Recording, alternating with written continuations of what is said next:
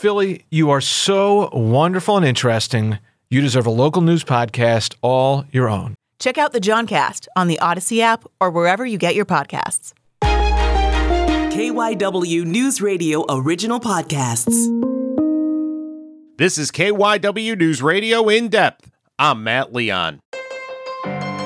As the Russian invasion of Ukraine continues, many are wondering what the future holds for Russian President Vladimir Putin. Some are saying this invasion will be his downfall. Whether it is or not, there will one day eventually be a time when he is no longer in power. And what would that mean for Russia? Is there a successor to Putin waiting in the wings? And what do the Russian people want out of their government? For this conversation, we caught up with Dr. Artemy Kalinovsky. He is a professor of Russian, Soviet, and post Soviet studies at Temple University. So, to start, a lot of our conversation is going to be looking into the the future and, and possibilities. But I'm curious, as someone who studies this, who understands the Russian state, is this invasion of Ukraine? Do you think there is a possibility this could, one way or another, lead to the end of Putin's hold on power in Russia? I'm not too optimistic about that, honestly. I mean, one one you know, one day there will be no more Vladimir Putin, uh, or at least there won't be any more President Vladimir Putin. Um, you know, I don't think that that's going to happen as a result of the war. If anything, you know, looking out um, from the situation now, I would say that it's probably less likely um, that he's going to be pushed out of power than it was before the invasion. And the reason I say that is not because the invasions made him more popular, but actually because I think the elites on whom he counts to kind of keep him in power and who need him to manage the state, keep people in line, negotiate between the different groups in the elite are more dependent on him than ever.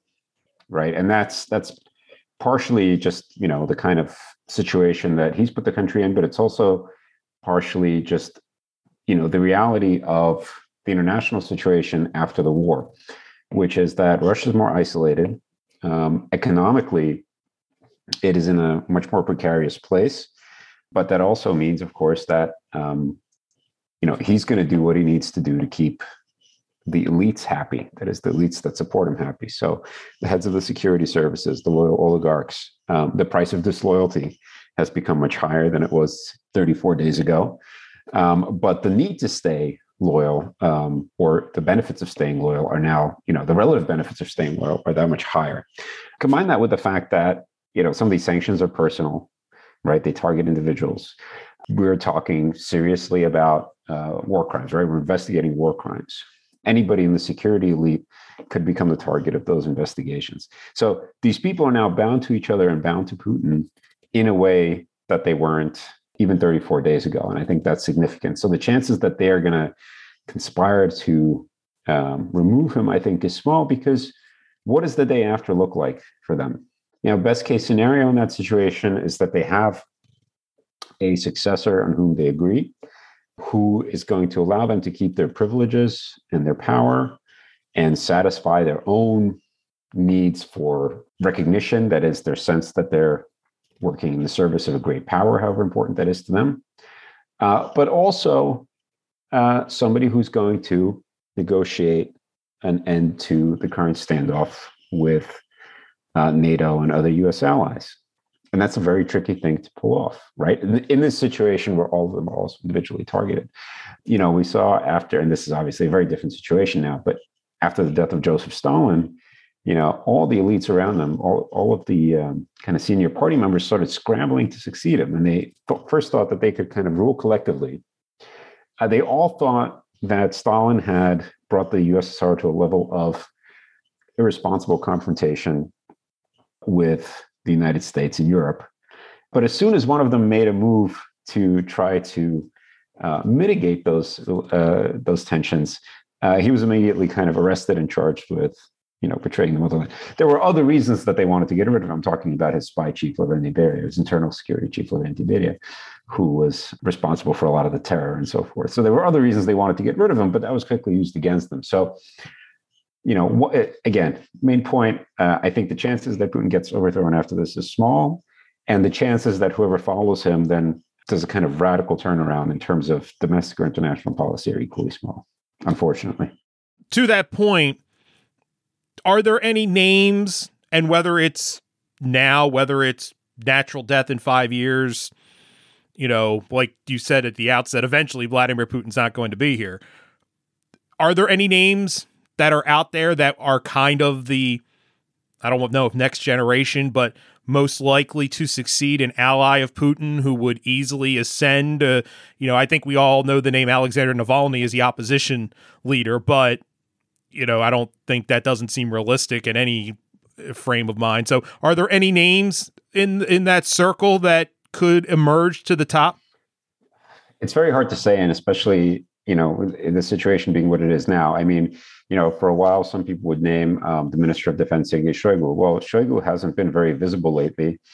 And uh, you can see why, right? His military is not performing very well. There's all sorts of speculation about the levels of corruption uh, in the military procurement that he's overseen, right? So all of this investment in modernizing uh, the Russian military over the last decade doesn't seem to have paid off very well. Well, you know, and and also making it a professional military. Well, who's to blame for that? It's the Minister of Defense. So you can't really imagine him as a successor anymore.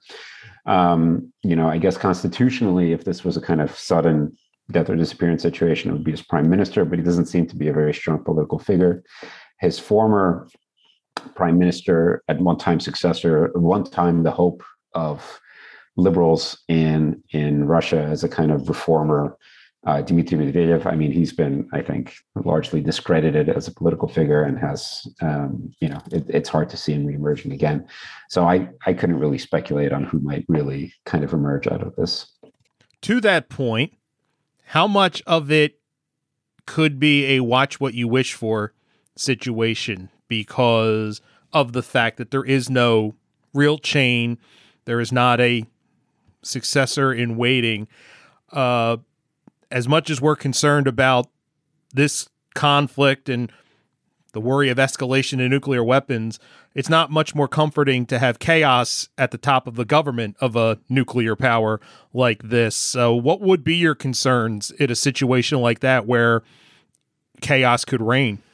Yeah, I'm not. I'm not too worried about chaos necessarily because again, you know, I'm a historian, so I'm always looking to kind of historical examples that might shed some light on this, you know, while also recognizing that every situation, you know, has its own particularities and might be a little bit unpredictable. But if we look around this kind of former Soviet Union, um, what you tend to see are actually scenarios where the elite makes a point of quickly coalescing around somebody that they find acceptable. If you look at Turkmenistan, uh, where uh, the post-Soviet dictator Saparmurat Niyazov died, in that case, there was a kind of dark horse, right? It was the former minister of health um, that, you know, presumably um, others uh, close to the top felt that they could manipulate, right? That he wouldn't dominate them. Now, turned out different, right? He built his own cult of personality and, and now just passed uh, power to his son.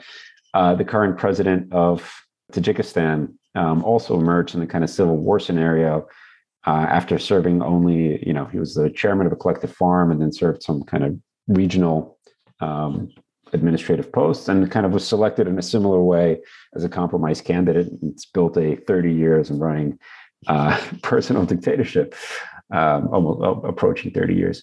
So I think that's the more likely scenario. I don't think it's chaos. I think the scenario, you know, it's one of two possibilities. One uh, is that uh, it goes to somebody who is a kind of, you know, reincarnation of Putin, right? So similar kind of figure uh, you know, uh, roots in the security services, commitment to uh, Russian greatness, and so on. Or it's a dark horse, right? So it's somebody who right now seems like a minor figure um, who is expected to kind of hold the fort while the elites figure out what they're going to do next. Um, and then either that happens or that person consolidates power around themselves.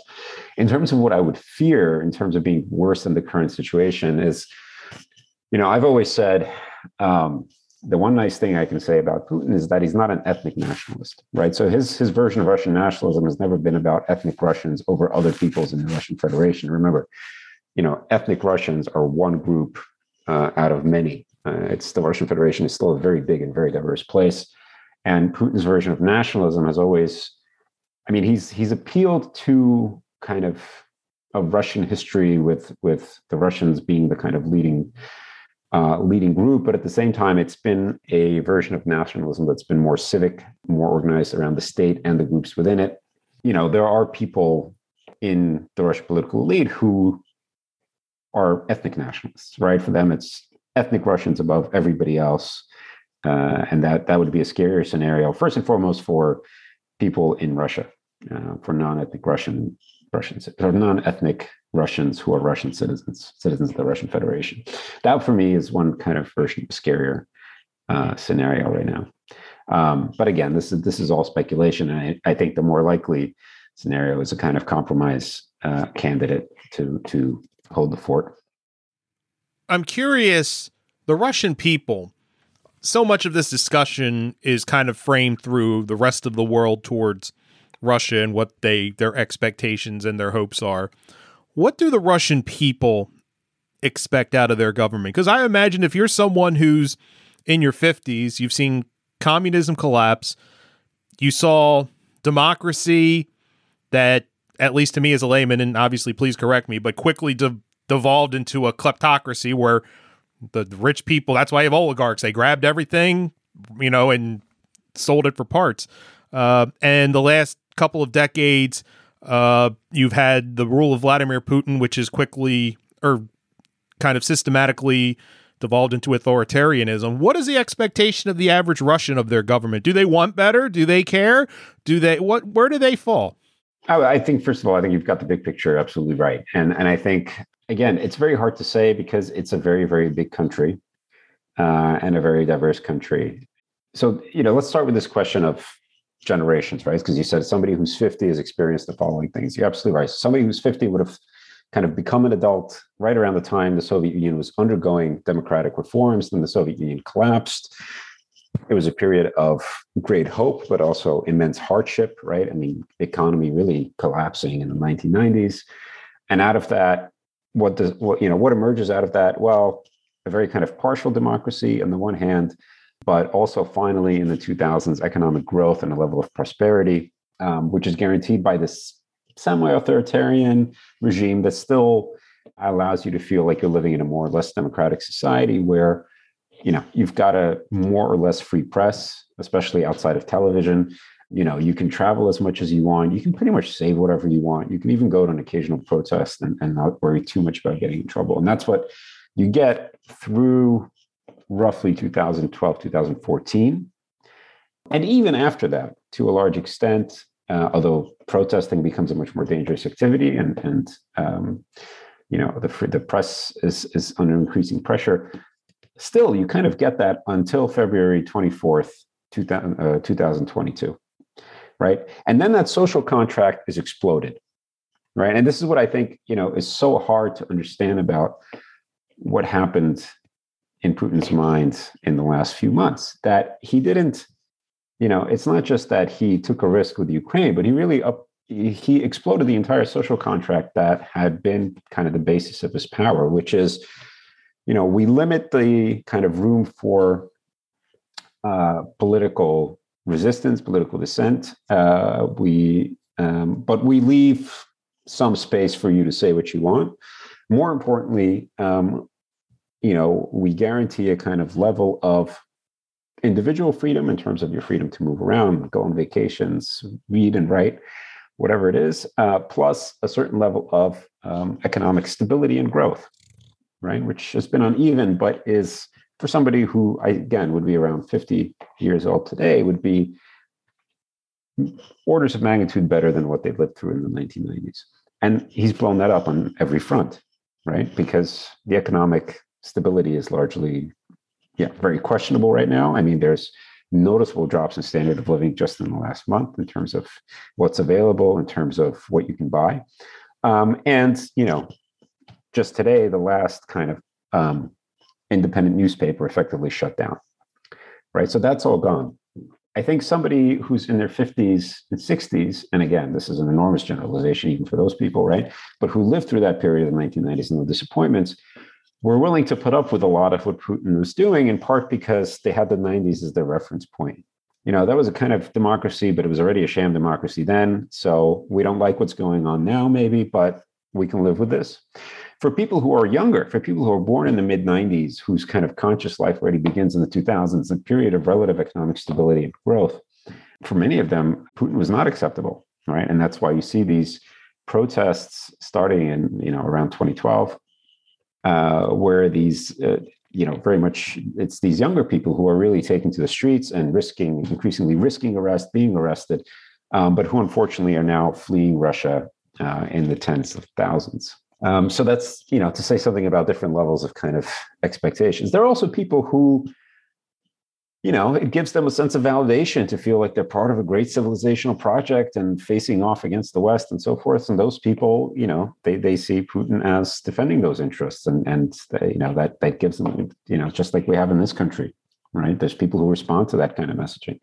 Um, you know, there's people who would rather uh, live in a world where they don't have to think about politics at all. So it's very hard to say what what people expect, but I think you're right in the sense that there is generally, especially among people who are a little bit older, a kind of cynicism about the whole idea of democratization, and therefore also a certain level of cynicism about you know the people who've come to oppose Putin in recent years, whether that's Navalny or somebody else, because again, the experience of the 1990s suggests, uh, you know, yeah, you'll you'll get the chaos and drop of standards of living without any real voice uh, in what's going on. What do you think? The future of Russia looks like, just in general. Is it depressing? Is it could it possibly be hopeful once they if there is a change, or is it just too muddy to picture to really have any kind of uh, coherent thought on? Well, you know, Russians say hope dies last, but um, I think uh, at this moment it's very hard to have hope, certainly for the kind of immediate future. Um, just because of the damage that's been done, um, particularly, uh, you know, in the last, I mean, in the last decade, in terms of the growth of the security apparatus and, um, you know, all the ways that it's it's been set up to um, interfere in, in, in people's lives. I mean, these things aren't just going to melt away the day after Putin dies, right? Um, there's there's this immense apparatus that's set up to keep people in line and and you know the people in apparatus all else aside these people in apparatus are going to want to keep their jobs. They're going to they're going to want to stay relevant. Um, that's one lesson of the early 1990s right? When it's the last time you actually had an attempt to kind of weaken uh, the security apparatus of the post-soviet state. Um, so that's one thing. I mean the other thing is of course you know um, these the the sanctions are and you know, Putin, I, I, don't want to say Putin has brought this upon himself because Putin has brought this on, uh, on his whole country. Um, but this, the sanctions are having a really strong um, effect um, in the sense of you know making life much harder for people uh, in terms of I think um, you know setting setting Russian economic development back. Um, in terms of also affecting the broader region, and there we don't even know the consequences yet, right? I mean, um, you know the sanctions aren't just affecting Russia, right? You think about um, people in Central Asia who are very, you know, economically integrated with Russia, both in terms of uh, people who go to Russia and work uh, and send money uh, back to their countries. Think of Tajikistan and Kyrgyzstan, especially, but also Uzbekistan, uh, and also the trade and agricultural goods and other things that moves between those countries. They're they're being devastated right now by this. It's it's hard to imagine kind of in the intermediate term, five or ten years, um, you know, a real kind of uh, improvement, you know, or even s- snapping back to a situation like you know fall 2021, which would already be an enormous improvement actually over where Russia is right now. How big a concern? You mentioned the younger Russians that are fleeing by the thousands that does not bode well for any country when you're losing that generation. And chances are, if they're fleeing, that's the generation that is the most connected, the most uh, the the most educated, you know, not even the elites, but just the the ones that would make things go in the future, and that would seem to be a, a heavy cost that the country, whoever's in charge, is going to have to uh, bear down the road. Absolutely. I mean, the people who are leaving, um, and by the way, this, you know, um, Novaya Gazeta, which shut down today, had done some really great reporting and interviews, long form interviews with uh, with some of these people. I mean, you know, as always, the people who these are people who have a certain amount of privilege, right? They had enough money to go, um, but they also went in part because they had jobs that they could do from abroad. A lot of them already worked for, you know, um, international companies. They've been working from home during Corona in some cases. Uh, these are IT people. These are programmers. These are web designers, um, so on and so forth. So, yeah, I mean, this is this is uh, this is not great for Russia's economic outlook um, going forward. Um, you know, but it's also clear that to some extent Putin prefers it this way, right? These are also the troublemakers. These are people who went to protest, right? I mean, one of the kind of laws that was put in basically said, you know, first time you're caught at a protest that you're not supposed to be at, you get a fine, and then it kind of escalates in terms of your imprisonment, right? So, um, for many of these people, uh, many of these people went to a protest against the war, narrowly escaped getting locked up, or did get locked up, and, and basically decided, I've had enough, right, and I'm leaving. So Putin and Putin said this pretty much openly, right? He doesn't want these troublemakers around, right? It's going to be a lot easier to uh, keep order uh, without them being around. But yeah, you're right. I mean, for for Russia's economic development, it's devastating. And mentioned in passing, Alexei Navalny, the opposition leader, who obviously is very popular in the West, uh, but is in prison now. In a world post Putin, and I don't even know if I mean like a role for him, but is there a path where he becomes more than just kind of a a figure for uh, inspiration for those that oppose Putin? Could we see a, a path where he is playing a role, if, if not at the top of a government, but at least in a serious party and, and stuff like that? Sure. I mean, again, it's pure speculation at this point, but despite all the kind of pessimistic scenarios that I just laid out, right? We know from situations in history where you have a regime, an oppressive regime that seems like it's going to rest, you know, last forever, and then it disappears virtually overnight, right? I mean, think of the Shah of Iran, right, in 1978, where you know, beginning of the year, it's gonna it looks like there's nothing that's ever going to get rid of him, and then by by the end of the year, he's gone.